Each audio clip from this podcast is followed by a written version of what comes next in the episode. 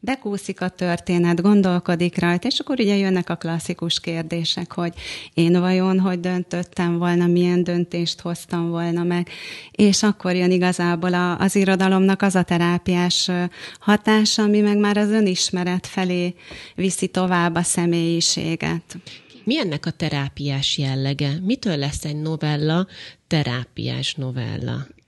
Nyitottabban, kreatívabban áll hozzá az ember. Egyrészt a másik emberhez is, másrészt önmagához is, az egész élethez. Én mindig el szoktam mondani, hogy az önismeret az életismeret is. Én azon gondolkoztam, hogy vajon egy-egy ilyen rövid történet, mennyire teszi lehetővé azt számunkra, hogy valóban el tudjunk mélyülni abban az érzésben és érzetben, amit, amit kelt bennünk, vagy amire adott esetben rá is tudunk csatlakozni. Tehát, hogy igazából ennek a terápiás jellege nem is biztos, hogy abban a minutumban van, hanem, hanem fontos a, a, a hatás, ami utána következik. Nőfilter. Nők filter nélkül. Köböl Anitával. A Spirit fm Get ready. A műsorszámot a Nutriverzum támogatja. Nagyon sok szeretettel köszöntöm a hallgatókat, itt Köböl Anita, a mikrofonnál, stúdióban pedig mai vendégem Kisedina írónő. Sok szeretettel köszöntelek, szia! Szia, Anita! Én is üdvözlöm a rádióhallgatókat, és köszönöm szépen a meghívást. Nagyon köszönöm, hogy elfogadtad a meghívásunkat, mert több apropója is van a mai beszélgetésünknek, és bízom benne, hogy sokaknak sikerül felkeltenünk az érdeklődésén. Rögtön egy idézettel kezdeném. Ugyan most nem tőled idézek, de, de bízunk benne, hogy a végére eljutunk odaig, hogy akár már tőled is egy maradandó idézettel tudunk búcsúzni, hanem Mark Twain-től hoztam egy idézetet, a következőképpen hangzik. Az ember ember, aki nem olvas könyvet, semmiben sem különbözik attól az embertől, aki nem tud olvasni. Hát szerintem ez egy nagyon-nagyon mély gondolat, és én, mint a könyvek és az újságok szerelmese, mindig azt az üzenetet tűzöm a zászlomra, például, hogyha gyerekeket tanítok, hogy mennyire fontos az olvasás. Neked az életedben van egy óriási nagy karrierváltás. Te ugye pedagógusként dolgoztál korábban, Igen. most pedig, ahogy itt is van veled, megjelent a második köteted, és írónőként debütáltál kicsivel több, mint egy évvel ezelőtt. Számodra mit jelentenek a könyvek, az írás maga és az olvasás?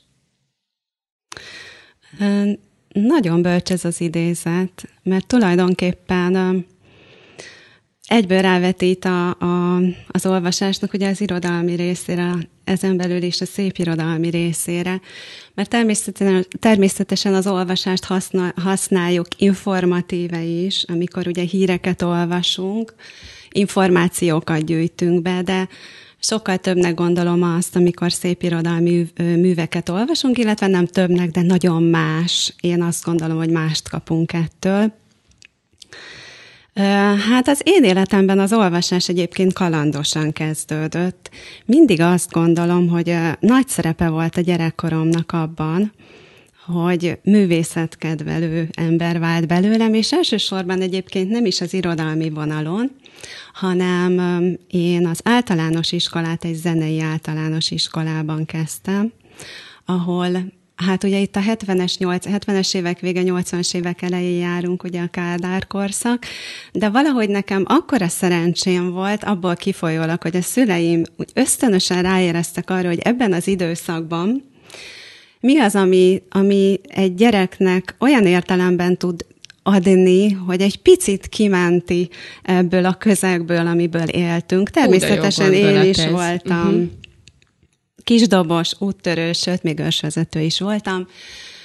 De úgy is emlékszem vissza, és úgy is éltem meg a teljes gyermekkoromat, hogy egy művészeti, egy ilyen kis elzárt sziget volt a mi iskolánk, és mindaz, ami ebből a, ebből a nevelésből és oktatásból következett. Tehát nagyon sokat álltunk színpadon, sokat utaztunk, például a, a rádióban énekeltünk, versenyekre jártunk, sőt az első külföldi utam is egyébként pont a, az énekkaros élményeimhez kötődik.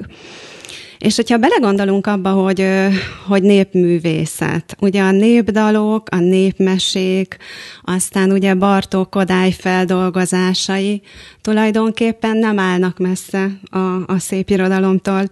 Úgyhogy én itt találom meg a saját gyökereimet, amit nekem a, a népmesék és a népdalok adtak. Az a csodálatos szimbólumvilág, ami ebben a magyar kultúrában gyökerezik, az biztos, hogy, hogy nagyon ö, megalapozta a, az életszemléletemet, vagy és hát az életvitelemet is, mert természetesen erre ráépült egy akár egy olvasó ö, ö, szemlélet, akár az, hogy bármilyen művészeti irány vagy ág engem mindig nagyon megérintett. Tehát nem csak a zene, hanem, hanem akár a, a képzőművészet, akár a tánc, a mozgás, néptáncoltam is, ugye. Szóval ez egy nagyon komplex nevelés volt, úgyhogy én rettentően szerencsésnek érzem magam, hogy, hogy így indult az életem. De mennyire jó, hogy egy ilyen batyut kaptál a szüleitől, uh-huh. és nagyon kíváncsi vagyok rá, hogy mi a tapasztalatod akár a korábbi évekre visszamenőleg, uh-huh. hiszen pedagógusként gyerekek között élted nap, mint nap az életedet, hogy, hogy a szülő befolyása az milyen mértékben meghatározó a gyerekek szempontjából, a tekintetben, hogy mondjuk adott esetben csak az olvasást megszerettessék velük, és nem véletlenül kérdezem én ezt tőled egyébként, mert a mai nagyon rohanó világban azt látjuk ugye, hogy semmire nincs idő, a gyerekeket nagyon kevés dolog érdekli, nagyon kevés dolog tudja odaszögezni a fotelhez adott esetben, és az ne legyen csak a tévé meg a tablet, és hogy, hogy mennyire számít ilyenkor az, hogy még a mi generációnk mondjuk mit tud abból az élményből átadni, adni a gyerekeknek, ami, amit mi ebben értéknek és fontosnak érzünk. Mindenképpen nagyon fontos szerintem a, az első pár év, ahogy egy, egy kisgyermeket nevelünk. Már ott kell szerintem elültetni, mint, mint ugye a magokat, már ott kell elültetni a, a, az olvasásra, vagy akár a művészetre való hajlamot, vagy készséget, vagy ér, érdeklődést, mi múlik szerinted? Tehát, hogyha mondjuk kisbaba korban uh-huh. minél többször színes, kis, keményfedeles könyveket adunk a gyerek kezébe, akkor az már kialakíthat egyfajta kötődést? Vagy jobb, hogyha mondjuk a szülő olvas a gyerekének? Vagy ha a gyerek azt látja, hogy egyébként a szülő maga olvas? Melyik az, ami hatásosabb? Mindegyik összességében fontos. Én inkább a mese felé irányítanám. Ugye én pedagógusként is tanultam gyermeklélektant, tehát nekem egy kicsit volt egy forum ebben. Tehát tudtam szakmailag, hogy mit kell majd csinálni, hogyha saját gyermekeim lesznek, illetve hát előtte tanítottam is gyermekeket. Viszont ami nagyon sokat számított, azok az ösztönös megérzések, amik mindig a mese felé vitték nálam a gyakorlati élet szempontjából a saját nevelésemet. És hogyha most azt kér, tehát beszéltünk arról, hogy kezdeti időszakok, hát amikor még egy kisgyermek eleve mozgékony, ugye az első pár év az nem arról szól, hogy koncentrálunk, hanem hogy izgünk, mozgunk, felfedezünk, megtapasztalunk, Viszont a, a közösen eltöltött időnek az a sávja, amikor eljön az este, mert ugye a napszak, a napközben mindig nagyon aktív egy kisgyerek, és akkor mi is jöttünk, mentünk, játszótereztünk, társaságban voltunk, Viszont amikor eljött az a lecsendesedés időszak az este, akkor, akkor egy anya szerintem ösztönösen érzi, hogy ott valami kell. Tehát már gyerekkorban el lehet kezdeni ö, a meséken keresztül nem csak a, az irodalom szeretetét, hanem például az én időre való koncentrálást megtanulja, soha nem beszélsz erről nyilván egy kettő, három, négy éves gyermekről, hat-hét évesről sem, majd utána aztán persze előjönnek ezek a témák is, de hogy olyan szépen zárjuk le a napot. Azok a ö, lelki folyamatok, amik történnek egy kisgyermekkel napközben, olyan szépen beburkolhatok például egy mesével, Arról nem is beszélve, hogy egy nagyon intim környezet jön akkor létre, amikor egy édesanyja mesél. Én nekem például az első meséim mindig kitalált mesék voltak, tehát nem nyúltam rögtön mesekönyvhöz, akkor már szerintem három évesek voltak, amikor az első mesekönyvek előkerültek. Jó, azért van egy komoly forod, tehát Igen. Azért, azért én, én magam is szeretek például írni, de mese alkotásban nem vagyok jó egyébként, és azért olvasván a könyveden olyan gyönyörű képi világgal élsz, olyan hasonlatok vannak benne, amit, amit az ember úgy, úgy, úgy megízle, megfog, megszeretget, és én bennem azt az érzetet keltik, hogy Isten, de szeretnék így beszélni. Szóval, hogyha a gyerekeid így hallgattak téged mesélni, akkor az tényleg óriási előny. Köszönöm szépen, amit mondasz. De képzeld, hogy én most nem arra, tehát persze kitaláltam olyan meséket is, amit tehát már akkor ö, szívesen találtam ki történeteket, de az első kis mesék azok mindig rólunk szóltak. Pontosan azért, mert érzékeltem napközben, hogyha valami történt, például egy konfliktus, vagy egy olyan esemény, amit éreztem, hogy nem biztos, hogy ott helyén fel tudták dolgozni, és én nem voltam az a fajta anyuka egyébként, aki társaságban nevelte a, a gyerekeit, tehát én szerettem mindig egy picit később ráirat, ráirányítani a figyelmet, hogy mondjuk erkölcsileg, etikailag mit, ha észrevettem, hogy lehet, hogy ezt máshogy kellene, és nem tudtam elmenni amellett, hogy ne beszéljünk róla, Viszont a mese az egy fantasztikus keret arra, hogy ezt burkoltan egy kisgyermek is megérti, és nagyon nagy szerepe van abban, hogy úgy adsz neki mondjuk egy erkölcsi példázatot, hogy rögtön leveszed róla a szégyen terhét. Uh-huh. Tehát nem én, mint anya mondom el neki, hogy ezt nem így és így kellett volna csinálni, hanem a saját életünket mindig bebugyoláltam a, a mese keretében, és amikor picik, akkor erre még nem biztos, hogy ők rájöttek, hogy ez róluk szól, bár azt gondolom, hogy idővel már egyre többször gyanították, Érezték, hogy ez Valami milyen furcsák van a dologban. Ezek az egybeesések, persze, de de hát más neveket adtam a szereplőknek. Lehet, hogy nem egy kisfiú kislányról szólt, mert ugye nekem egy lányom, egy fiam van elég közel, tehát másfél év van köztük, hanem mondjuk két fiú testvérpár, vagy nagyon gyakori, hogy állati karakterekbe bújtattam őket, ugye, és hát az még egy picit távolította valahol ugye az ő kis szemléletmódjukat, és nekünk ez nagyon bevált. Aztán persze, amikor már öt évesek voltak, akkor már mondták egy idő után, hogy de hát anya, ez rólunk szól, ez velünk is pont így történt. De mm. akkor már viszont benne volt a, a kultúrátokban, a szemléletmódban, akár az esti szeánszban ez, nem? Tehát azért volt Igen. pár éved, amire fel tudtad ezt építeni. Persze. És Ezek... számukra természetessé válik.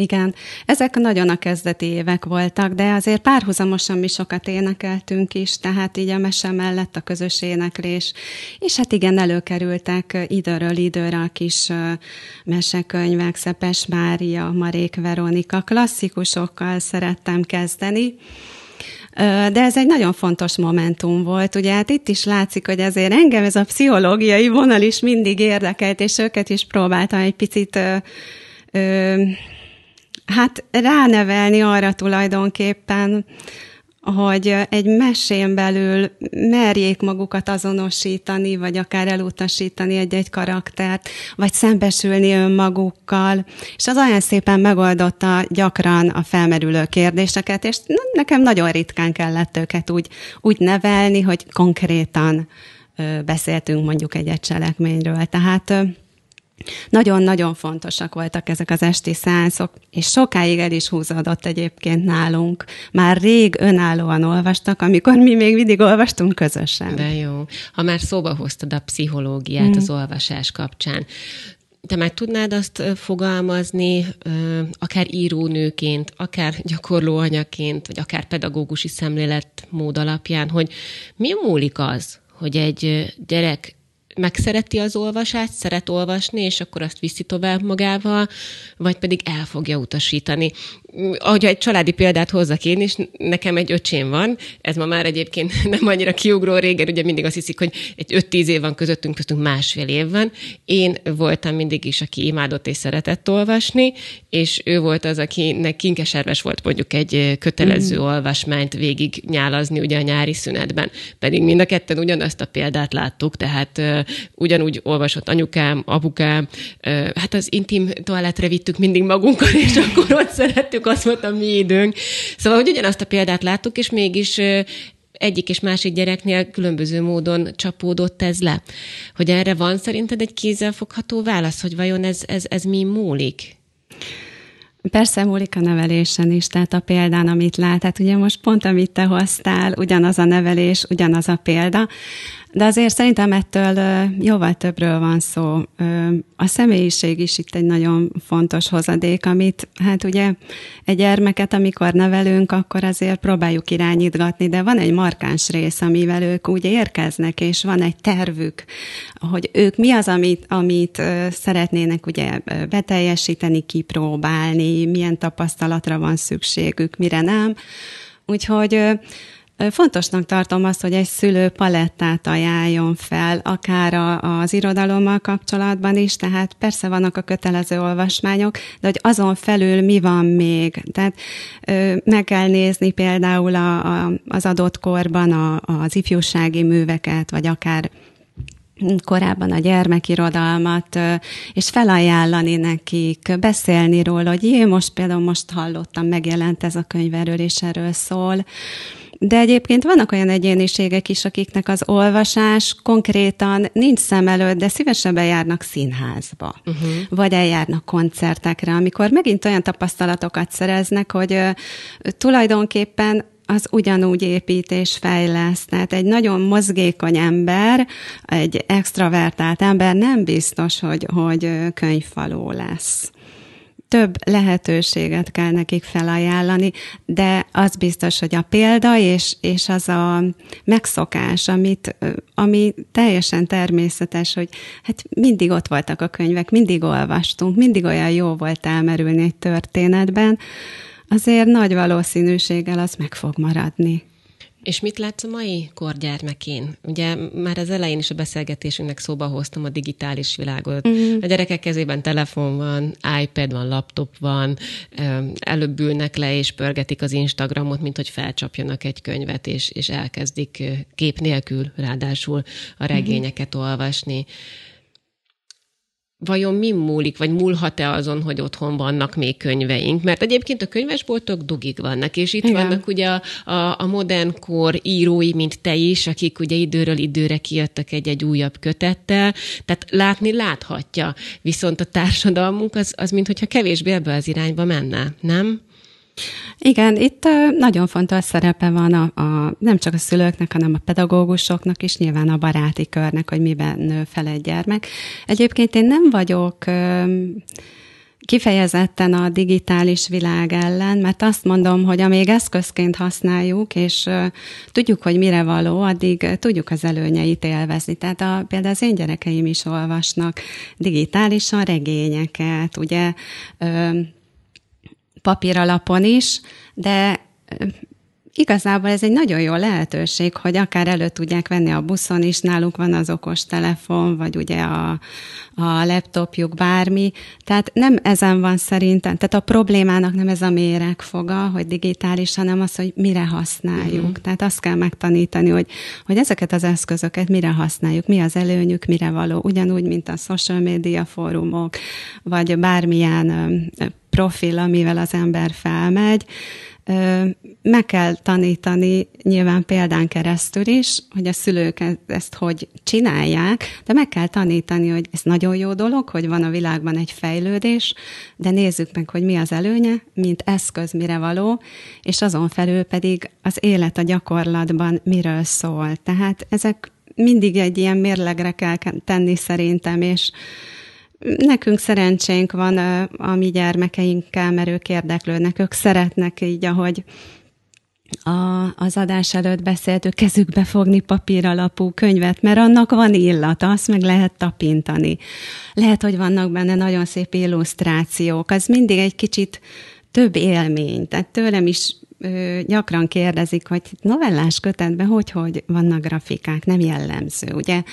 És amellett, hogy hogy tudom, hogy nekem, mint esztétikum is nagyon fontosak voltak a, a grafikák, hogy legyen egy-egy kép, ne túl sok, csak egy-egy. Nagyon szeretem azokat a projekteket, amikor így a művészetek kezet fognak egymással, és tudod, amikor ilyen szinergia van benne, hogy az irodalom és mondjuk a, a képzőművészet együtt mindig valami többet tud adni. Most szerencsére sok ilyen kiállítással jártam, ahol, aminek pont ez volt a, a témája, hogy mondjuk egy vers mellé egy fotó. Több érzékünkre is hat egyébként, nem? Tehát Igen. kiben az írott, olvasott szöveg marad meg, kiben inkább a képi világ, viszont uh-huh. van valami érték, amit így át tudunk adni, és akkor annak valószínűleg valamilyen Igen. formában meg tudunk ágyazni az ember lelkében. Igen, és ez mindig több lesz. Úgyhogy ugye mivel ők is nagyon nyitottak és érdeklődőek, ők szívesen veszik, de hát meg kell nekik ajánlani. Tehát az fontos, hogy a gyermek tudjon arról, hogy milyen lehetőségei vannak. És ebben szerintem a szülőknek és pedagógusoknak kell segíteni az elején, és hogyha jól csinálod, akkor utána önállóan is meg fogják találni ezeket a fórumokat, hogy már nem biztos, hogy ki fogja kérni a véleményedet, vagy a segítségedet, de úgy olyan biztonsággal engeded el, hogy, hogy tudod, hogy ott van azon a fórumon, de azt is tudod, hogy, hogy biztos, hogy fejlődni fog attól, amit ő olvas, amire ott szüksége van azokra az információkra. Hát sok energiát vele kell tenni, meg időt, meg. Mindig beszélünk róla, hogy a szülői felelősség, mm. az mennyit számít, és itt is elég jól kirajzolódik ez. Mm. Edina, én az elején úgy mutattalak be téged, mint aki, és legalábbis próbáltam érzékeltetni azt, mint aki karrierváltóként is, ugye a pedagógus szakma felől az írás felé fordult el. Mit jelentett ez a te életedben? Egyrészt miért gondoltad azt, hogy hátat fordítasz a pedagógus, pedagógus szakmának? Volt egy olyan érzésed, hogy esetleg nem vagy annyira megbecsülve, vagy számodra az írás egy másfajta önkifejezési módot jelentett? Sokáig egyébként dolgoztam pedagógusként, még akkor is voltak például joga csoportjaim, mert azért azt gondolom, hogy ez a fajta oktatás is pedagógia valahol. Tehát, hogy fogalmazunk, hogy, hogy emberekkel foglalkoztam, ugye nagyon sokáig gyerekekkel. Sőt, például, amikor az első jogaoktatói tanfolyamaimat végeztem, akkor azok például gyermekjogaoktató tanfolyamok voltak. Csak később jött be a gerinci joga, és ez a kifejezetten felnőtt stílus a vinyászafló. Tehát, Tehát még, még mielőtt írónő lett be, volna igen, belőle, te már ott is váltottál egy, egy jogát volt egy, egy de egyébként váltás. tanítottál iskolában is kicsiket, tehát igen. Igen, igen, igen. Óvodában akkor... is dolgoztam, mert nekem ilyen dupla diplomám van. Dupla ilyen. diploma. Hát, hogy négy év alatt kaptam egy óvónői és egy tanítónői képesítést, arra volt hivatott ez a komplex képzés, hogy három éves kortól 12-13 éves korig így egy folyamatában lássuk ezt ezt a nevelési, oktatási folyamatot, ami szerintem szenzációs volt, de valahogy erre nem sikerült az iskolatípusokat akkor még ugye ráépíteni, úgyhogy én nem is tudom, hogy most van-e ez a képzés, szerintem nincs, mert arra emlékszem, hogy utánunk még volt néhány év folyam, és akkor aztán eltűnt ez a komplex képzés. Tehát miután intézményesen már nem dolgoztam iskolába, óvodába, ugye utána jött nekem az az időszak, hogy megszülettek a saját gyermekeim, tehát eleve otthon voltam, mivel hogy pici korkülönbség van köztük, egy húzamban én egy 6-7 évet otthon voltam velük, és közben kezdtem el azon gondolkodni, hogy vajon szeretnék visszamenni, ugye 8 órába dolgozni, hogy tudjuk ezt így családilag kivitelezni, mert az én férjem is vállalkozó, és hát ugye jellemzően a nyolc óra helyett kicsit többet dolgozik per nap, és akkor hoztam egy olyan döntést, hogy nem, nem megyek vissza, hanem megpróbálom egy picit a, úgy irányítani, hogy megmaradjon a nevelés, oktatás része az emberekkel való kapcsolódás, ugye a tanítás valamilyen szinten, de kicsit tudok zsonglőrködni a szabadidőmmel, hogy beleférjen a család és a gyerekek, ez nagyon fontos volt nekem, hogy mindig őket szem előtt tartani, és utána pedig ez, ez a, a tanítás hogy lehetne. És mivel nagyon korán elkezdtem jogázni, és érdekelt ugye a joga filozófia, az ászanák, és mind, minden, ami joga volt, ezért én akkor találtam ki, hogy elvégzem ezeket az oktatói tanfolyamokat. Úgyhogy amikor a gyerekeim már olyan három-négy évesek voltak, akkor én már tanítottam gyerekcsoportokat, és nagyon jó volt, mert ugye ők jöttek velem. És Tehát még nem... mindig úgy érezted, hogy van szabad energiád a gyerekek mellett? Tehát, hogy a Igen. tanítottál gyerekeket, voltak a sajátjaid, és még mindig azt érezted, hogy te még valamit akarsz csinálni, akkor mm. írni fogok?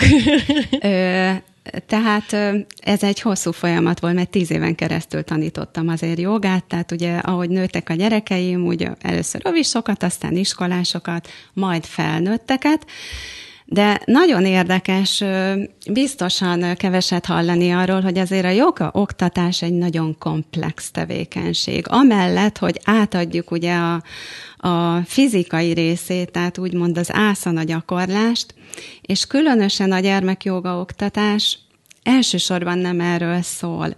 Természetesen foglalkozunk a fizikai testtel, erősítjük, nyújtjuk, és bemutatunk ászanákat, de ezt egyébként szintén mesébe ágyazottan, történetbe ágyazottan adjuk át. Hát gondold el, hogy ott vannak három-négy éves gyerkőcök, őket nem tudod leültetni, hogy most Igen, percekig kitartjunk egy-egy ászanát, mert hogy életkori sajátosságuk nem ez. Úgyhogy én nekem nagyon nagy szerencsém volt ebben is egyébként, mert egy nagyon jó oktatóhoz kerültem, aki hangsúlyozta a gyermekjoga oktatásnak az érzelmi intelligenciára való nevelés részét. Úgyhogy ezeken a jogás, mozgásos, mesés foglalkozásokon keresztül próbáltuk megcélozni az ő kis lelküket, az együtt dolgozást, hogy hogyan tudunk együttműködni. Ott már csiráiban az önismeretet, a választási lehetőségeket,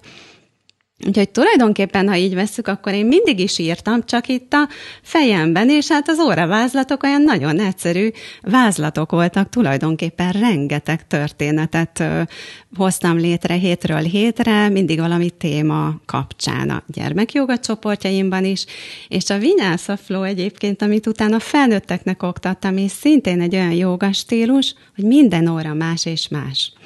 Persze az ászanák adottak, de kitalálja az oktató, hogy például a mai óra témája csípőnyitás konkrétan az ászanákra, akkor annak van egy lelki megfelelője, egyfajta olyan nyitottság, ami ugye azokat a szerveket célozza, azokat az érzelmi motivációkat, attitűdöket, energiákat, Szóval ott is nagyon nagy szerepe volt valahol a szimbólumok használat, és a szimbólumokon keresztül, most azt nem mondom, hogy akkor már egy mese, de egy mögöttes tapasztalat, ami a joga gyakorlás mögött zajlik, konkrétan a fizikai gyakorlás mögött.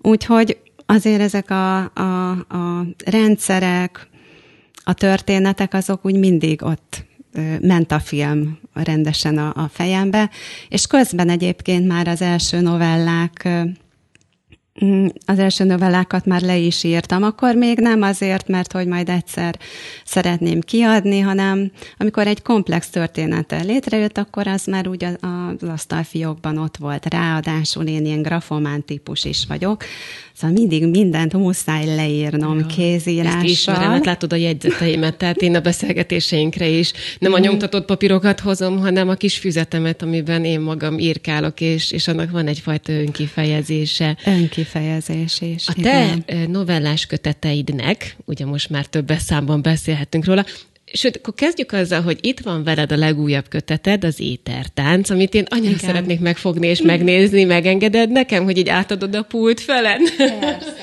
Köszönöm szépen, mert az az igazság, hogy hogy gyönyörű, és, és én szeretném megszagolni szabad.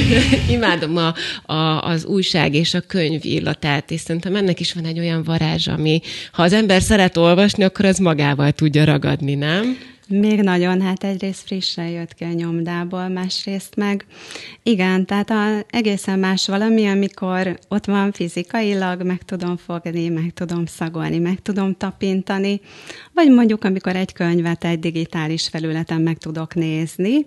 Erre is van nagyon jó applikációk vannak, de azért ez egy más élmény, ugyanis itt rögtön bevonódnak, ahogy te is mondtad, az érzékszervek, és ugye a teljes lényt vonja be az a, az a pillanat, amikor kezünkbe veszünk egy könyvet, vagy egy bármilyen művészeti alkotást tulajdonképpen. És ráadásul egyébként az étertánc, most, amit így a kezembe tartok, az az, az érzésem van, hogy, hogy olyan kis kompakt, hogy őt, őt tudom vinni magammal kis mhm. táskába, őt, őt jól esik majd kivenni, könnyű, felcsapom az egyik novellánál, el tudom olvasni, elteszem, viszem magammal tovább, szóval, hogy egy, egy olyan új pillanatot ad nekem, amikor így beleolvashatok, és akkor azt mondom, hogy, hogy magával ragad arra, nem tudom, három kötőjel öt percre, mert nagyjából egy novellát elolvasni legyen maximum tíz perc, hogyha magát valaki igazán átadja az érzésnek, és lassabban szeret olvasni. Mindjárt belemegyünk a történeteidbe. Viszont előtte engedj még meg egy kérdés. Neked írónőként mit jelent az, hogy most itt tarthatod a kezedben ezt a könyvet? Hogy, hogy tényleg tudod lapozni, meg tudod illatozni, még ropognak ezek a papírok a kezed között. Tehát azért ez a te műalkotásod. Igen, hát... Ö... Visszaadom közben a könyvet, hogy tud okay. ízlelni, hogy mire gondolok. Igen, az a legjobb szó egyébként, amit az előbb mondtál, hogy valahol, ha nem is tudatosan, de cél volt az, hogy magával ragadjon. És ugye akkor tud valami magával ragadni, hogy az előbb is mondtam, hogyha minél több aspektusból elkezdi be, bevonni a személyiségedet. Úgyhogy erre törekedtem most, hogy, hogy ebben mennyi volt a tudatosság, mennyi volt a, a, az, ami inkább a személyiségemből jött, ugye ösztönösség, fogalmazzunk így. Azt nem tudnám megmondani, de nagyon jó érzés. Tehát tudod, ez olyan, olyan dolog, mint az ember eltervezi, hogy kifogadni egy könyvet, és vannak elképzeléseid róla, hogy, hogy hogy zajlik ez. Hát eleinte mondjuk elég kevés, tehát ezt az első kötetnél tanulja meg az ember a folyamatokat.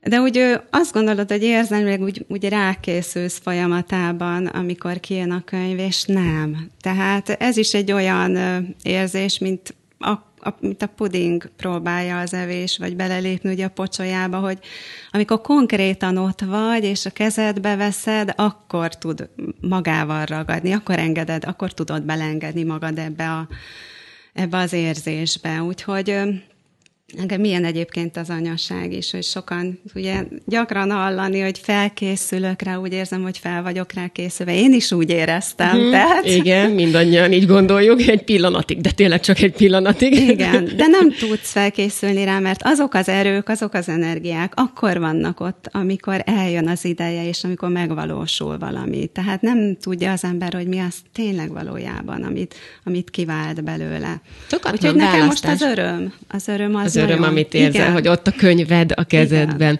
Igen. Szokatlan választás szerintem manapság novellás kötetet kiadni, nem? Hogy nem inkább egy regény formátumot választottál uh-huh. egy adott történet megírására, vagy hogy például azok a, azok a hát nem akarok furcsa szót használni, hogy tanítások, szóval azok a, a tanulságos történetek, amik szerepelnek a novelláidban, azok mondjuk egy főszálon keresztül legyenek végigfuttatva, hanem sok kicsi történetet választottál. Ennek mi volt egyébként az oka, vagy ez például mennyire volt tudatos a részedről? Ez tudatos volt, mert valószínűleg az is, hogy több mindent megérint, tehát hogy tényleg nagyon sok minden megérint az életben, és amit nem mondom, hogy egyébként nem lehetne regényben megírni, mert az ember, hogyha elég ügyes, és van hozzá egy ösztönös képesség is, akkor ezeket is fel lehet szépen fűzni egy szára. Nekem ez, ez ad örömöt, hogy tulajdonképpen egy ö, problémát, vagy elakadást, vagy akár egy örömérzetet, mert nem beszéljünk mindig arról, hogy az irodalom az problémáról szól. Szólhat ez egy boldogságos élethelyzetről is, amit az ember szeretne megörökíteni, vagy kifejezni. Ö, viszonylag röviden végigvezetni a folyamaton, és hogy legyen úgy egy eleje, egy vége, egy kerete, ami ad valamit, ugyanakkor meg szeretem is nyitva hagyni picit a történetet. Azt Lehet, nagyon hogy... jól csinálod. Képzeld el, hogy volt egy-két olyan történet, aminél már-már a végén, mikor volt lehetőségem elolvasni, bosszankodtam egy picit magamban, hogy de én, én tudni akarom, hogy te mire gondoltál, vagy most azt várja tőlem, hogy én fejtsem meg, és uh-huh. van bennem egy ilyen kíváncsiság, ami egyébként jó érzés, mert miközben olvasom az adott novellán, tök jó lendülettel visz előre, hogy jaj, hadd tudjam már meg, hogy mi történik, vagy uh-huh. hova fogunk kiukadni. De amikor nyitva hagyod, az egy nagyon trükkös írói megoldás. Azt gondolom róla, hogy mivel tényleg mindannyian mások vagyunk, és ugye Mindenki csak ugye a saját nézőpontjából tudja érzékelni a világot is, éppen ezért az irodalmat is a saját nézőpontodból fogod érzékelni. és ez szerintem egy írónak nem is, vagy legalábbis ebben a műfajban nem is feladata az, hogy megmondja úgymond a tutit, mert hogy nincsen nagyon objektív valóság, vagy objektív igazság, hanem az inkább, hogy kinyisson ajtókat, kinyisson ablakokat, és elinduljon az olvasóban valami a hatás által, amitől ő több lesz, amitől ő majd töv- tovább szövi, esetleg másnap, harmadnap is bekúszik a történet, gondolkodik rajta, és akkor ugye jönnek a klasszikus kérdések, hogy én vajon hogy döntöttem volna, milyen döntést hoztam volna meg, és akkor jön igazából a, az irodalomnak az a terápiás hatása, ami meg már az önismeret felé viszi tovább a személyiséget. Ki is lyukadtunk egy olyan pontra, ami ugye a te novelláid kapcsán egy nagyon fontos szempont is egyébként, mégpedig, hogy több interjúban elmondtad, hogy ezek a novellák terápiás jelleggel is hatnak. És miközben olvastam az étertáncot, én azon gondolkoztam, hogy vajon egy-egy ilyen rövid történet, mennyire teszi lehetővé azt számunkra, hogy valóban el tudjunk mélyülni abban az érzésben és érzetben, amit, amit kelt bennünk, vagy amire adott esetben rá is tudunk csatlakozni. Tehát, hogy igazából ennek a terápiás jellege nem is biztos, hogy abban a minutumban van, hanem, hanem fontos a, a, a hatás, ami utána következik. Elegendő erre néhány oldal, olvasói szempontból kérdezem most. Uh-huh. Az biztos, hogy akkor működik jól, hogyha első olvasásra is van valami hatás, de utána van egy elnyújtott hatás. Az sem baj, hogyha egy történetet elolvas mondjuk kétszer az ember. Gyakran van, hogy nem ugyanarra tudsz fókuszálni egy történetben, mert ha hétfőn még egy más állapotban voltál, biztos, hogy más lesz az, ami megfog téged egy történetben. Pénteken már nem biztos, hogy ugyanúgy hat rád.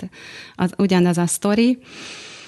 Szerintem a novella alkalmas arra, igen, hogy egy-egy problémát felvessen, és foglalkozzunk vele, elinduljon, akár ez az elnyújtott hatás, hogy amikor az ember az uhany alatt áll, akkor is vissza-visszakúszik mindig ugye a gondolataiba, az érzelmeibe. Nagyon szép önismereti folyamat tud kiindulni egy-egy történetből. Mi ennek a terápiás jellege? Mitől lesz egy novella terápiás novella? Hmm. Hát elsősorban attól is, hogy rávilágít arra, hogy ugye, hogy nem vagyunk egyformák, tehát nem kell mindig mindenkinek ugyanúgy érezni, ahogy, ahogy ezt mondjuk bármilyen fórumból jön, és kiabálják felénk gyakran, hogy ez így helyes. Tehát jogunk van ahhoz, hogy mi máshogy döntsünk, máshogy érezzünk. Másrészt pedig adhat egy olyan eszközkészletet is, akár az irodalom, hogy megtanuljam ezt a más, másságot alkalmazni az életben is, gyakorlatban, a hétköznapokban, más lehető, más megoldási lehetőségekhez is elvezethet, mint mondjuk az én megszokott működési elvem. Ugye, amikor a kezünkbe fogunk egy, egy irodalmi alkotást, akkor az alapján tudjuk csak befogni, ami a hozott kis csomagunk, a megtanult értékrendünk, ami az életben történt velünk, a hitrendszereink, a tanulási mechanizmusunk.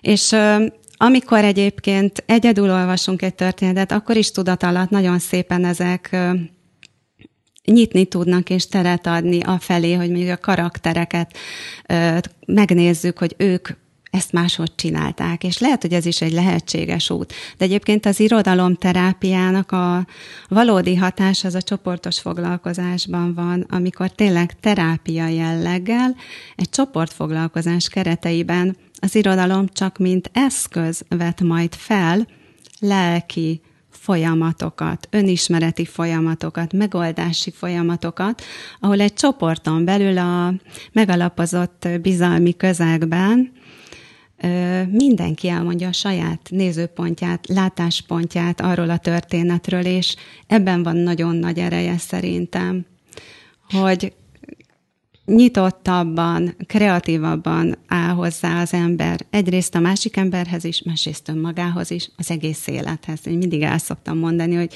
az önismeret az életismeret is. Tehát egy egészen más élethez való hozzáállást, motivációt kapunk. Manapság ugye nagyon elterjedtek ezek az önsegítő, önfejlesztő könyvek. Én mégis azt szoktam mondani, hogy attól, mert valaki egy könyvet elolvas, még nem fog megváltozni az élete.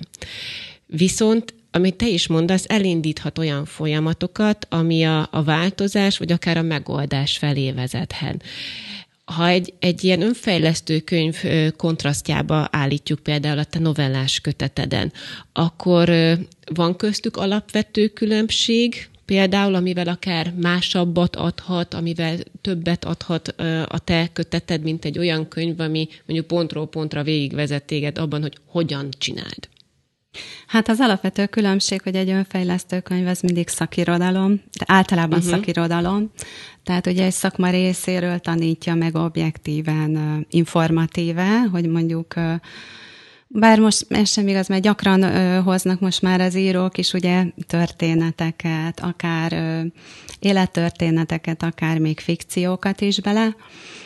Ö, Pont abban van szerintem egy novellás kötetnek nagy ereje, hogy a szimbólumokon, azon a rendszeren keresztül, amikor olvasunk egy novellát, akkor mindig van, vagy hát egy lélektani fókuszú novellánál mindig van úgymond egy fedő sztori, amit a, az olvasó olvas, maga a történet, ahogy zajlanak az események. De valóban az igazi történet az mindig mögötte játszódik, amit ugye az író az érzelmeken, a szimbólumokon, egy olyan rendszeren keresztül fog bemutatni, ami már nem a kognit, nem biztos, hogy a kognitív szintre hat, tehát sokkal inkább érzelmileg kezd el mélyíteni benned. Tehát ez szerintem nagyon nagy különbség, ugye az a művész, tehát a művészetben rejlő ha már így fogalmazunk, terápiás erőt. Én azért szeretem bármelyik művészetben, mert az mindig életszerűbb. Tehát az mindig levisz a gyakorlati szintre, vissza-visz a hétköznapokban, hogy hogyan kell ezt a gyakorlatban alkalmazni. Mondjuk egy szakkönyv is elmondhatja, de mivel nem kapunk élő példát, akár egy történeten keresztül, vagy akár egy csoportba kerülünk be, és ott meghallgatjuk valakinek a konkrét élettörténetét, szerintem nem tud úgy bevonódni az ember érzelmileg gyakorlatilag. Már pedig azért a művészetnek van egy olyan szerepe is, hogy legyen egy visszaható hatása, mert hogyha megáll azon a szinten, hogy elmegyek egy kiállításra, elolvasok egy könyvet, az is jó, informatív, az is egy, biztos, hogy van egy örömérzet, egy olyan ö, ö, elmélyülési folyamat, hogy hat rád, de amikor így visszahat az életedre, és alkalmazni tudod a hétköznapokban, hogy mire való egy tánc, egy zene, hogy tudjuk azt belopni a szerda estébe például, ott kezdődik az igazi hatása. Annak van-e jelentősége, hogy te a novelláidat egyes szám első szemében írtad? Akár a te oldaladról, hogy mondjuk megtörtént életeseményekből merítkezele, akár az olvasó szempontjából, hogy ő ezáltal jobban tud például azonosulni a főhőssel? Ha én egyébként magamban, vagy akár kihangosítva úgy olvasom, mintha azt én beszélném el. Hát én egyébként szoktam váltogatni a nézőpontokat, tehát nem mindig egyes szám első személyben írom, de ugye a kérdés arra utal, hogy ha abban írom, akkor annak. Igen, az biztos, hogyha egyes szám első személyben mesélünk el egy történetet, akkor a sokkal közelebb hozza hozzánk magát a történetet is. Hogyha pedig egy más szempontot, más szemszöget választok, akkor picit távolítunk.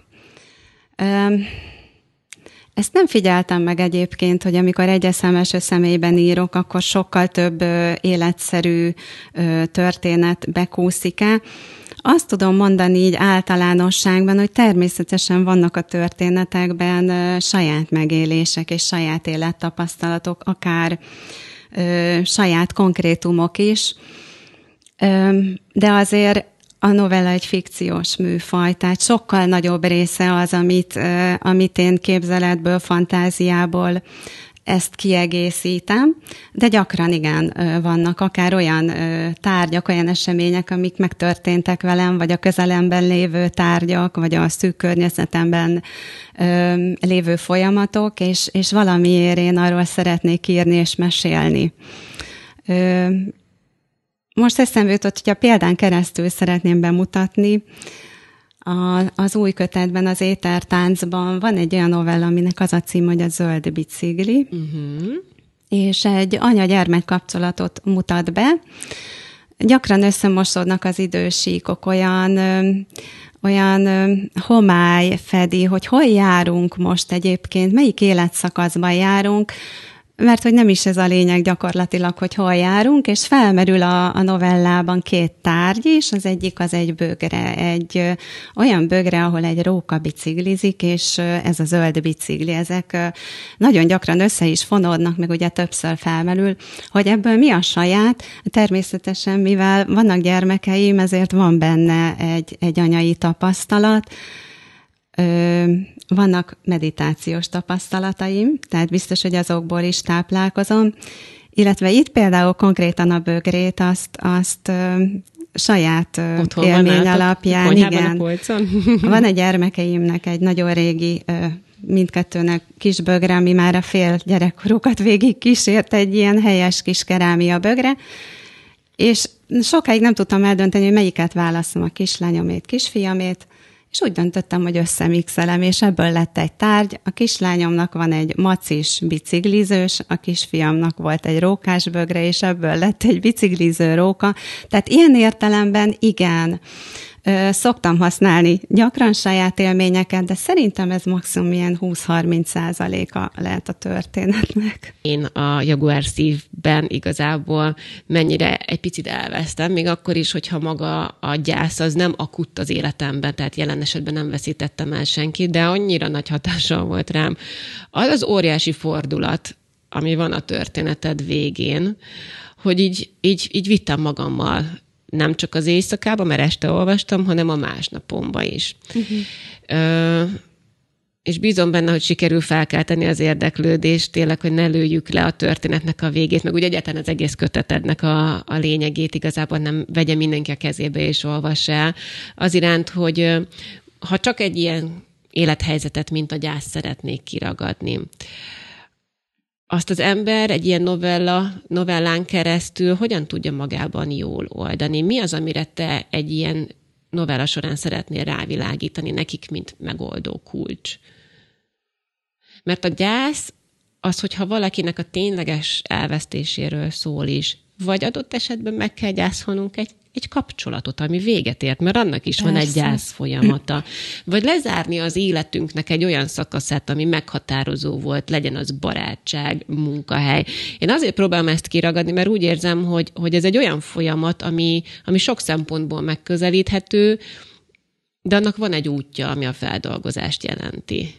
Igen. A gyász az rögtön nekem az elengedéssel ugye kapcsolódik. Kérdezted itt, hogy milyen megoldásokat. Szerintem talán a kulcs az nem a megoldásokban van, hogy, hogy megoldásokat szeretnék adni, mert mindenkinek egy adott élethelyzetben más lehet a megoldás. Nem biztos, hogy ami neked segít, az nekem is segíteni fog. Az a jó történet szerintem, ami, ami kérdéseket tesz fel vagy pedig az olvasó magában tesz fel kérdéseket, miután elolvasta a történetek, mer feltenni olyan kérdéseket, amiket nem biztos, hogy azelőtt feltett magának. Én hát konkrétan ennél a novellánál szerintem nagyon fontos kérdések azok, hogy meddig tart az anyai szeretet? Meddig tart az anyának az a feladata, az az út, ahogy együtt van, szereti a, gyermeket, ahogy neveli, ahogy, ahogy próbálja felkészíteni az életre, hogy erőt ad, ez az anyai erő. Meddig? Ki tudja ezt megmondani, hogy ez meddig tart? Úgyhogy ez a novella is erről szól, hogy egyáltalán nem biztos, hogy ezekre a kérdésekre olyan egyszerű válaszaink vannak, hogy addig tart, amíg az anya él, vagy fizikumban ott van, és el kell tudni engedni, és, és ez mindenkinél ugyanúgy kell ennek a folyamatnak működni. Úgyhogy szerintem ez, ez nagyon fontos, hogy nagyon-nagyon keveset tudunk még az emberi pszichéről, és mi van akkor, hogyha a saját pszichénk a segítségünk is abban, hogy mondjuk bizonyos hiányosságokat, lukakat ki tudunk a már megtapasztalt érzéseinkkel úgy tömögetni, hogy azok még hosszú-hosszú éveken keresztül is ott lesznek, mint erőforrás, vissza tudunk nyúlni, a segítségünkre lesznek, és aztán majd magától eljön az a pont, amikor nem megtanuljuk az elengedést, hanem természetes módon eljön az a pont és szint, amikor már sikerül elengedni. Igen, az anyaság egyébként szintén egy nagyon meghatározó mm. volt, és ez még a kérdésemben nem is szerepelt igazán, hogy valószínűleg azért is hatott rá mennyire, mert éppen benne is vagyok ebben a, a folyamatban, hogy bár még kicsi a kislányom, de, de azért már az ember előre gondolkozik rajta, hogy hogyan fogom tudni a, a saját útjára engedni, illetve hogyan fogom tudni minden körülmények között megvédeni, még attól is, amitől nem fogom tudni, de, de ugye bennünk van ez a szándék ilyenkor. A, a novelláid jelentős részében, sőt talán nem, nem is mondom, hogy az összesben, mert ugye nagyon sokszor a természethez nyúlsz, mint eszköz, de amikor viszont megszemélyesíted a főszereplőt, akkor, akkor kivétel nélkül nők, nem? Vagy legalábbis amelyikeket én olvastam, abban richtig mindig nők voltak a főszereplők, és és azért is merem ezt így kérdezni, mert végül is a Nők filter nélkül a műsor címe, hogy miért inkább női karaktereket jelenítesz meg ezekben a történetekben?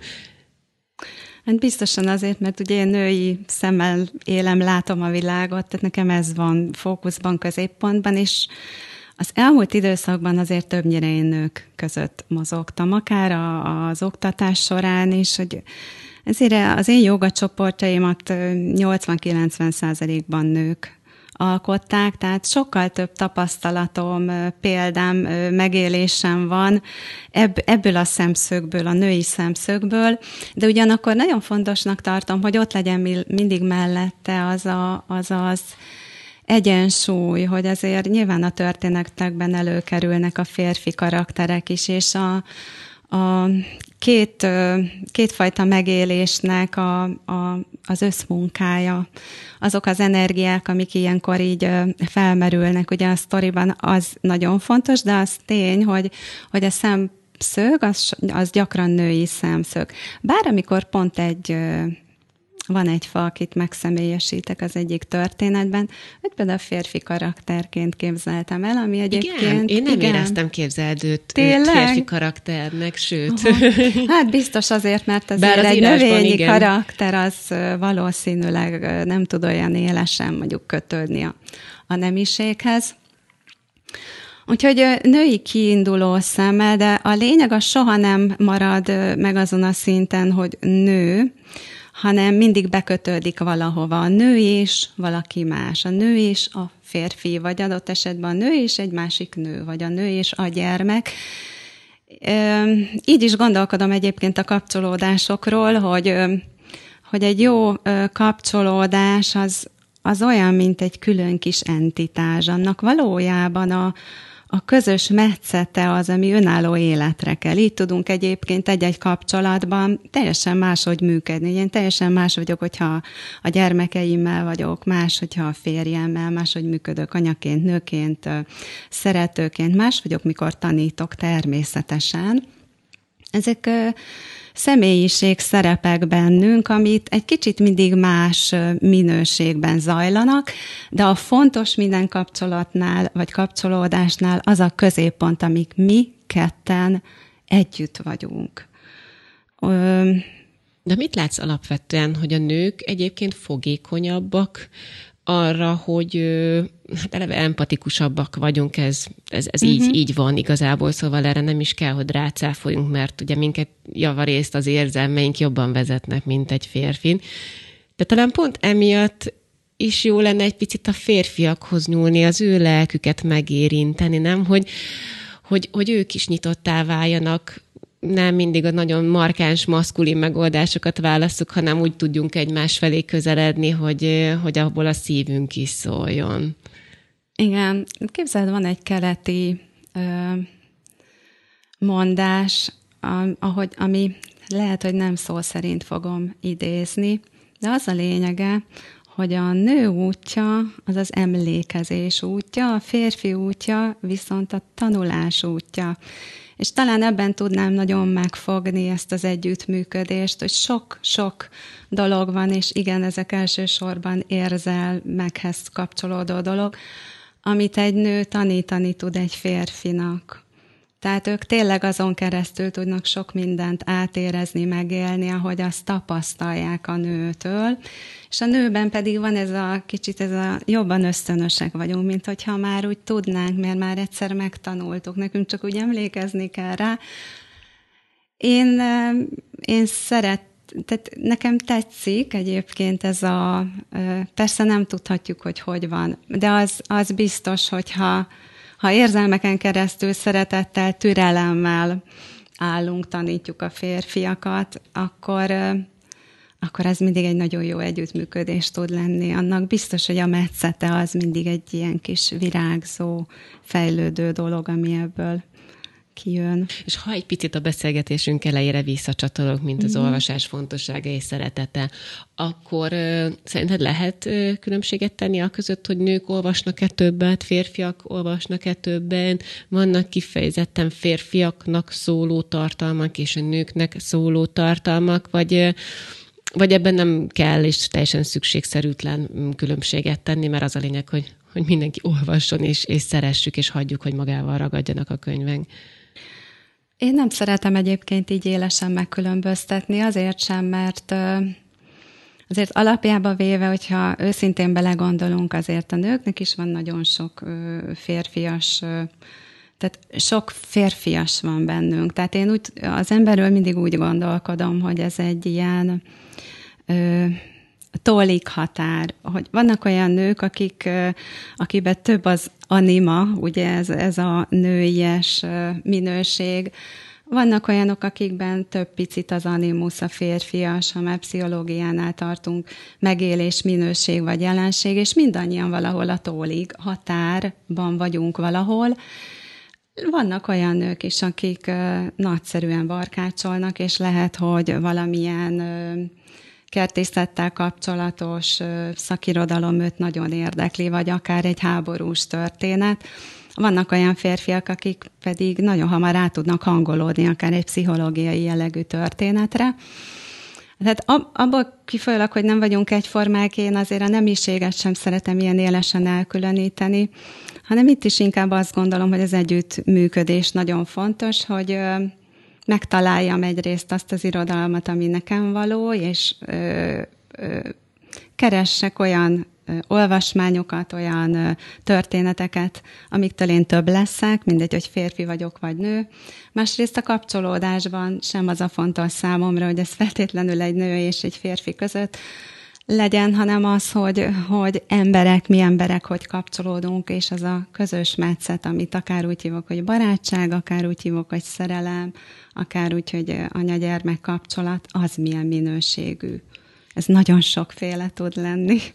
Képzeld el, hogy egy, egy szabadossági interjúban hallottam azt a számot, hogy 18 percenként jelenik meg új könyv, és ez csak a magyar. Oh. Ez, ez, ez szerintem nagyon nagy arány egyébként, vagy Igen. inkább azt mondom, hogy nagyon gyors ütem. Mennyire kockázatos vállalás ma az írói pálya? Ezt most, ezt most aképpen kérdezem, hogy bár ugye te is elmondtad, hogy azért vannak jogacsoportjaid, még fog, én úgy érzem, hogy foglalkozol is ezzel aktívan, tehát nem kizárólag az írás felé fordultál, de hogyan tud ma egy, egy modern kori író kitűnni ebből a sokaságból? Hát nagyon nehéz. Valahol biztos az is benne van, hogy, hogy sors vagy szerencse, hogy mire figyelnek fel az olvasók. Kell hozzá azért idő is, mire eljut valaki. Nyilván nem az első könyvvel lesz valaki. Nem is szeretem azt a szót, hogy befutott. Nem az első könyv fog eljutni ugye a legtöbb olvasóhoz. De egyébként ez nagyon jó hír. Én ezt így nem ismertem, ezt a 18 percenként. De azért az tény, hogy, hogy egy író az hivatásból és szerelemből ír. Sajnos viszont olvastam pont nem régen egy olyan cikket, nagyon kevesen tehetik azt meg, hogy csak íróként az írói hivatásból élnek meg, és tartják fent magukat.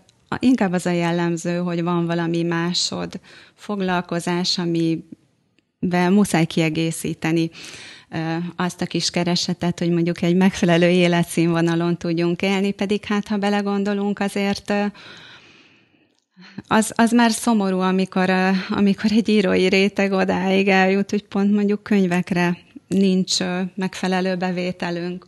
Szóval egy kicsit ilyen saját farkába harapok, így jónak érzem. De én bizakodó típus vagyok, és azt gondolom, hogy azért aki elég kitartó, hosszú időn keresztül megpróbál ugye leszerződni egy kiadóhoz, és kijönnek a könyvek, azért egyre és egyre több olvasóhoz eljut. Nyilván az példányszámban is többet számít. Jelenleg én azt gondolom, és ez a cikk is ezt támasztott alá, hogy önmagában nagyon kevesen tehetik meg azt, hogy, hogy ebből a foglalkozásból éljenek meg. Én, én sem, nekem sem egyébként ez, ez az egyetlen dolog, és nem is lesz. Most is egyébként tanulok, lesz egy következő szakmám, ha minden igaz, egyébként pár héten belül grafológus leszek, most a szakdolgozatom. Egy újabb irány az életedben. Irány, igen.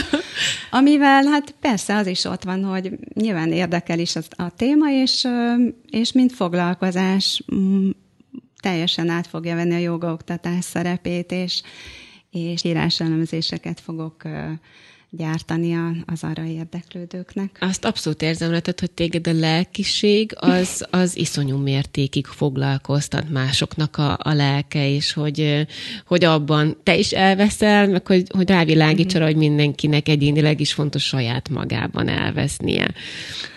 Igen, Jól érzem ez, ezt igen. rajtad, hogy ez, ez neked kifejezetten küldetésed? Talán nem tudom, hogy a zászlódra tűzted ennek a fontosságát? Hát, hogy küldetés, azt nem tudom, de hogy egy nagyon nagy adag motiváció nekem, hogy mindig motivál ez a, ez a fajta lélektani dolog, megérteni önmagamat is, másokat is. Hát én gyermekként ez volt a legnagyobb szórakozásom egyébként, ami engem tényleg egy feltöltött és, és boldogság érzet volt, hogyha jöttek hozzánk vendégek, a, bevonultak a felnőttek ugye a, a nagyszobába, és egy darabig hagyták, hogy mi is ott ücsörögünk. Persze mindig eljött az a pont, hogy olyan témát kezdtek el érinten, érinteni, amikor anyukám javasolt, hogy menjünk át a, a kisebbik szobába akkor játszani, mert hogy én nagyon szerettem nem csak a felnőtteket, a, a gyermektársaimat is, de csak nézni és hallgatni, és ugye a lényükben elveszni, figyelni a mimikájukat, a gesztust, a hanghordozásukat, ahogy viselkedtek.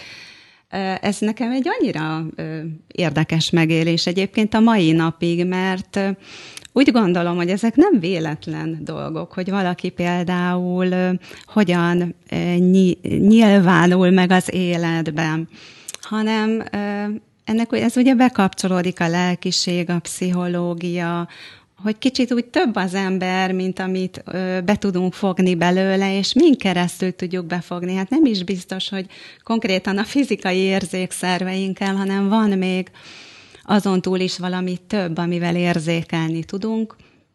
Úgyhogy engem ugye az emberi lény önmagában mindig nagyon lenyűgözött, és, és a mai napig is rengeteg kérdésem van ezzel kapcsolatban, hogy hogyan működünk, és nem tudom, hogy, hogy, hogy erre egyáltalán kapok-e kielégítő válaszokat, de azon vagyok, hogy bármilyen lehetőséget vagy eszközt megfogok, hogyha úgy érzem, hogy ez közelebb visz talán a de akkor jól érzem a szavaidból, hogy bár most jelent meg a, az étertánc, mint legújabb köteted, akkor itt nincs megállás, hanem még mindig vannak benne témák és kérdések, amik foglalkoztatnak?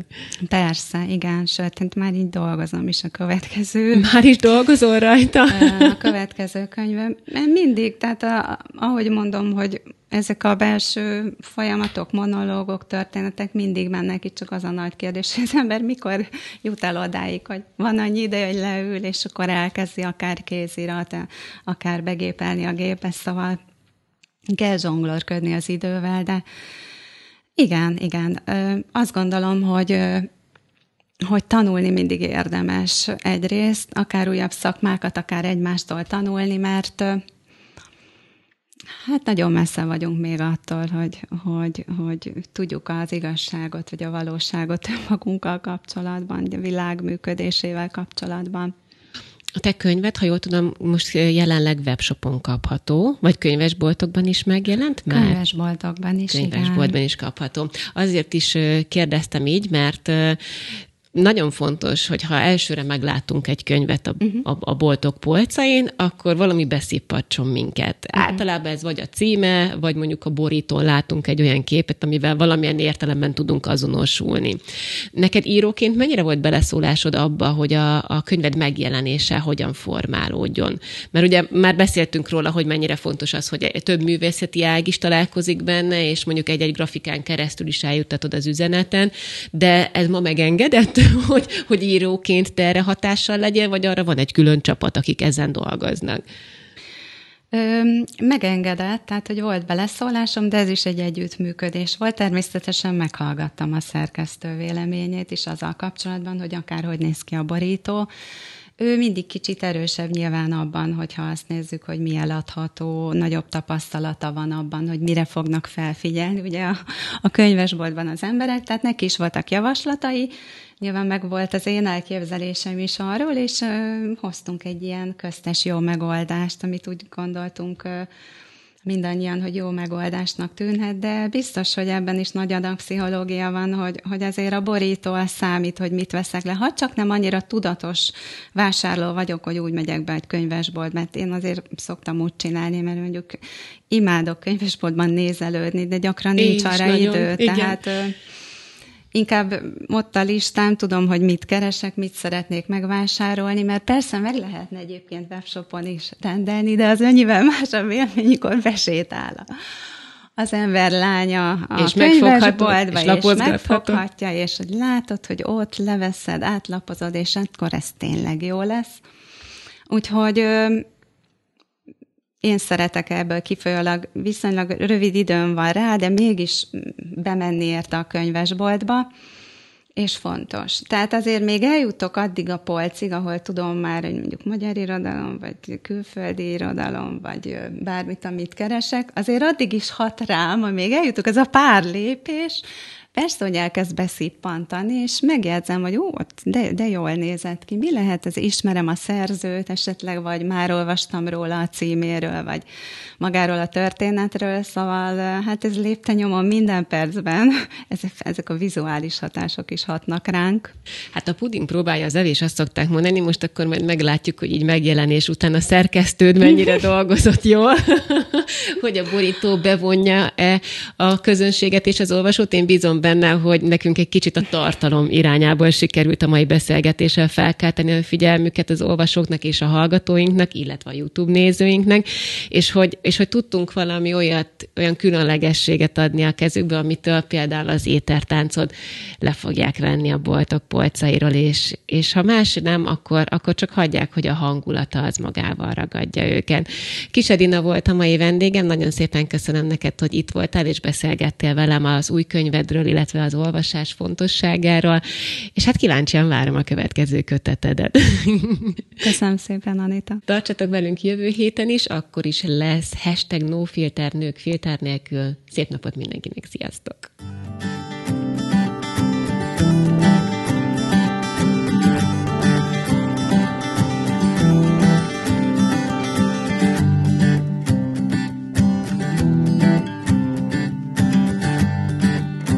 A műsorszámot a Nutriverzum támogatta. A képi anyagot a Schnittman Pictures készítette.